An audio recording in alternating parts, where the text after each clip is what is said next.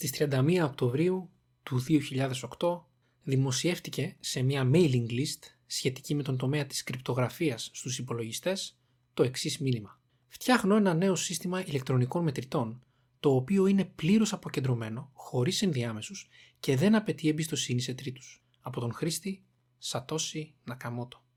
Και η φύση του χρήματος και ο τρόπος που το αντιλαμβανόμαστε έμελε να αλλάξει για πάντα.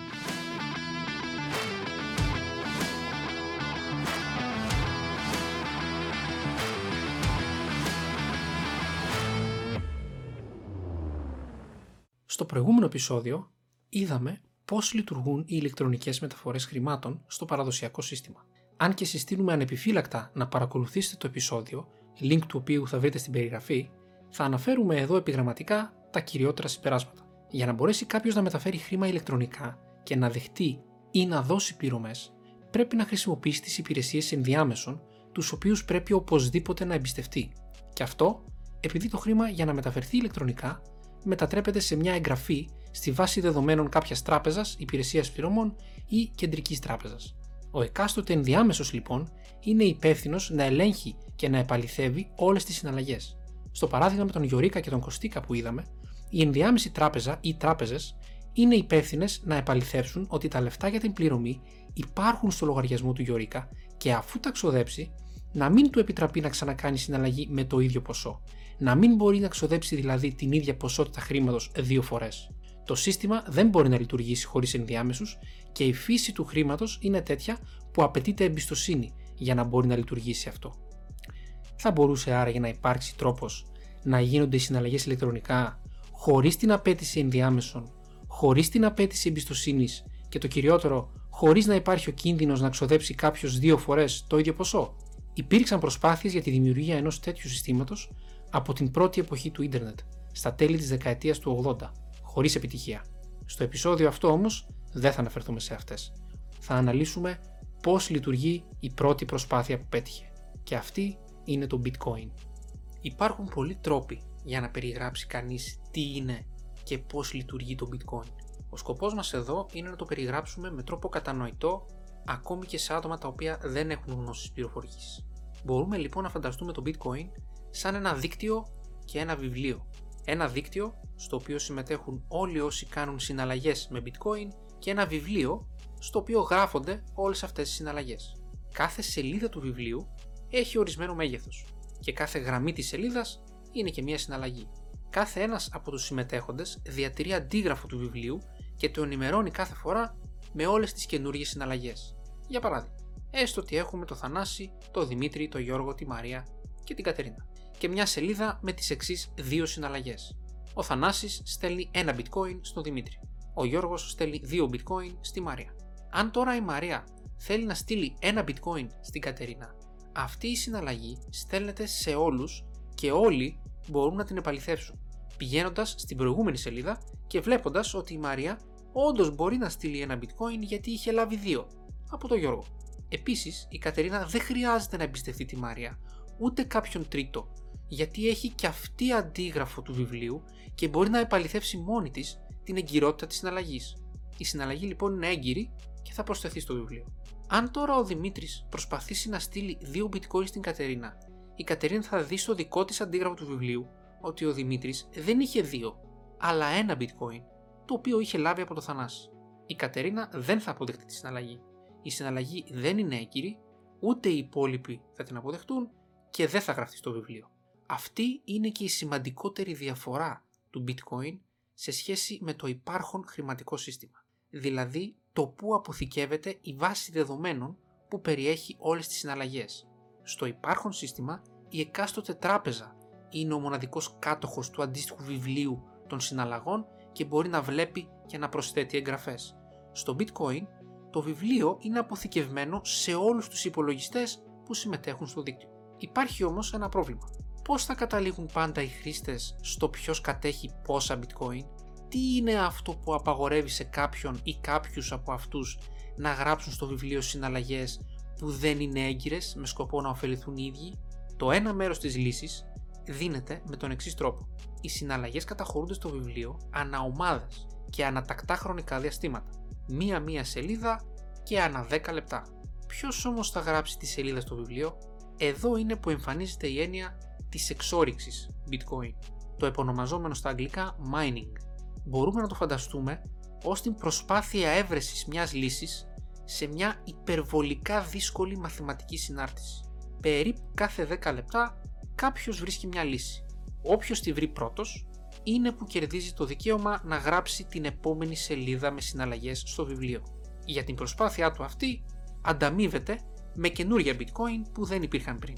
Με την πρώτη συναλλαγή της σελίδας λοιπόν, αυτός που βρήκε τη λύση αναθέτει τα καινούρια bitcoin στον εαυτό του και στη συνέχεια προσθέτει από κάτω όλες τις υπόλοιπες συναλλαγές που έγιναν. Η διαδικασία όμως δεν τελειώνει εδώ. Η σελίδα μοιράζεται σε όλους τους υπόλοιπους χρήστες οι οποίοι επαληθεύουν αφενός μεν ότι η λύση της συνάρτησης είναι σωστή και αφετέρου ότι οι υπόλοιπες συναλλαγές της σελίδας είναι έγκυρες. Αν ισχύουν και οι δύο προϋποθέσεις, τότε ο κάθε χρήστης προσθέτει τη σελίδα στο δικό του αντίγραφο του βιβλίου και η διαδικασία ξεκινάει από την αρχή για την επόμενη σελίδα. Προφανώς, όποιος βρει τη λύση έχει το κίνητρο να εισάγει έγκυρες συναλλαγές στη σελίδα, γιατί αν προσπαθήσει να εισάγει μη έγκυρες, τότε κανένας από τους χρήστες δεν θα προσθέσει τη νέα σελίδα στο βιβλίο του και ο τυχερός που βρήκε τη λύση δεν θα ανταμυφθεί με τα καινούργια bitcoin. Ο μηχανισμός αυτός καθιστά το δίκτυο ασφαλές και ονομάζεται απόδειξη εργασίας, στα αγγλικά proof of work, επειδή αυτός που βρίσκει κάθε φορά τη λύση αποδεικνύει ότι εργάστηκε παραθέτοντας αυτή τη λύση στους υπόλοιπους για να την επαληθεύσουν. Κάθε σελίδα είναι συνδεδεμένη με την προηγούμενη και την επόμενή της και είναι πρακτικά αδύνατον κάποιος να αλλάξει κάποια παλιά σελίδα του βιβλίου γιατί θα πρέπει να ξαναυπολογίσει τη λύση της συνάρτησης για αυτή τη σελίδα αλλά και για όλες τις επόμενες. Βλέπουμε δηλαδή ότι η κάθε νέα σελίδα εφόσον είναι έγκυρη και προστατή στο βιβλίο δεν μπορεί να διαγραφτεί ούτε να αλλάξει. Κάθε σελίδα με συναλλαγές ονομάζεται μπλοκ συναλλαγών και η σύνδεση του κάθε μπλοκ με το προηγούμενο και το επόμενο δημιουργεί μια αλυσίδα από μπλοκ, το ονομαζόμενο στα αγγλικά blockchain. Αν έφτασες μέχρι εδώ, συγχαρητήρια. Το πιο δύσκολο κομμάτι τελείωσε. Μας μένουν λίγα μικρά κομμάτια για να συμπληρώσουμε το puzzle. Είδαμε ότι με την κάθε νέα σελίδα που προστίθεται στο βιβλίο, το κάθε νέο μπλοκ στην αλυσίδα δηλαδή, μπαίνουν στην κυκλοφορία καινούρια bitcoin τα οποία είναι η ανταμοιβή του εξορίκτη που βρήκε τη λύση. Πόσα είναι αυτά όμως; Υπάρχει ένα αυστηρό πρόγραμμα για την έκδοσή τους. Όταν ξεκίνησε να λειτουργεί το bitcoin, η ανταμοιβή για όποιον εξορίκτη έβρισκε τη λύση κάθε φορά ήταν 50 bitcoin. Κάθε 210.000 μπλοκ, περίπου κάθε 4 χρόνια δηλαδή, η ανταμοιβή αυτή μειώνεται στο μισό. Στο μπλοκ 210.000 δηλαδή πήγε στα 25 στο μπλοκ 420.000 πήγε στα 12,5 και ούτω καθεξής. Τη στιγμή της ηχογράφησης βρισκόμαστε στο μπλοκ 820.772 και η ανταμοιβή είναι 6,25 bitcoin. Από το μπλοκ 840.000 περίπου τον Απρίλιο του 2024 η ανταμοιβή θα γίνει 3,125 bitcoin. Προστίθεται δηλαδή συνεχώς καινούρια bitcoin στην κυκλοφορία, αλλά ο ρυθμός με τον οποίο γίνεται αυτό είναι όλο και μικρότερος. Αυτό δίνει στο bitcoin το χαρακτηριστικό της απόλυτης σπανιότητας, καθώς η συνολική ποσότητα που θα τεθεί σε κυκλοφορία είναι 21 εκατομμύρια bitcoin. Αυτό θα πάρει πολλά χρόνια για να ολοκληρωθεί περίπου στο έτος 2140. Το τελευταίο κομμάτι που απομένει είναι η λεγόμενη ρύθμιση δυσκολίας. Ελπίζουμε να έχεις αντιληφθεί μέχρι τώρα ότι τους υπολογισμούς για την έβρεση λύσης στην υπερβολικά δύσκολη συνάρτηση της εξόριξης δεν τους κάνουν οι ίδιοι οι χρήστες, αλλά οι υπολογιστές των χρηστών. Άρα λοιπόν τι γίνεται αν αρχίσουν να μπαίνουν στο δίκτυο συνεχώς περισσότεροι χρήστες με τους υπολογιστές τους και η συνολική υπολογιστική ισχύς να αυξάνεται, η κατάσταση θα έφτανε στο σημείο να βρίσκει κάποιος λύση για κάθε μπλοκ σε όλο και λιγότερο χρόνο σε σχέση με τα 10 λεπτά που είναι ο στόχος η λύση είναι η ρύθμιση της δυσκολίας της εξόριξης. Αυτό μπορεί να το καταλάβει κανείς εύκολα με τον εξής τρόπο. Η συνάρτηση στην οποία όλοι προσπαθούν να βρουν λύση είναι τρομερά δύσκολη. Τόσο δύσκολη που κανένας δεν μπορεί να βρει τη λύση με ακρίβεια. Όλοι βρίσκουν μια λύση κατά προσέγγιση. Αν η υπολογιστική ισχύ αυξηθεί και τα μπλοκ βγαίνουν πιο γρήγορα από 10 λεπτά, τότε όλο το δίκτυο ζητάει λύσεις με μεγαλύτερη ακρίβεια από τους εξορίκτες ώστε να ξαναφτάσει ο χρόνος μεταξύ των μπλοκ στα 10 λεπτά. Στην αντίθετη περίπτωση, αν δηλαδή μειωθεί η συνολική υπολογιστική ισχύ στο δίκτυο και ο χρόνος μεταξύ των μπλοκ είναι παραπάνω από 10 λεπτά, τότε θα απαιτούνται λύσεις με μικρότερη ακρίβεια από τους εξορίκτες. Αυτός ο έλεγχος, αν δηλαδή τα μπλοκ βγήκαν πιο γρήγορα ή πιο αργά, γίνεται κάθε 2016 μπλοκ, περίπου δηλαδή κάθε δύο εβδομάδες και τότε γίνεται η αναπροσαρμογή της δυσκολίας της εξόριξης. Αυτό ήταν. Μόλις φτάσαμε στο τέλος της περιγραφής. Οι κανόνες που περιγράψαμε, δηλαδή η ρύθμιση της δυσκολίας της εξόριξης, το πρόγραμμα έκδοσης των νέων bitcoin σε κάθε μπλοκ, το ορισμένο μέγεθος του κάθε μπλοκ, η συνάρτηση της εξόριξης και η σύνδεση των μπλοκ μεταξύ τους είναι ένα σύνολο κανόνων που όλοι μαζί αποτελούν το πρωτόκολλο του bitcoin. Ένα σύνολο κανόνων το οποίο δεν το επιβάλλει κάποια κεντρική αρχή ούτε υπάρχει κάποιος συγκεκριμένος για να ελέγχει την τήρηση των κανόνων. Η συμμετοχή είναι για όλους προαιρετική.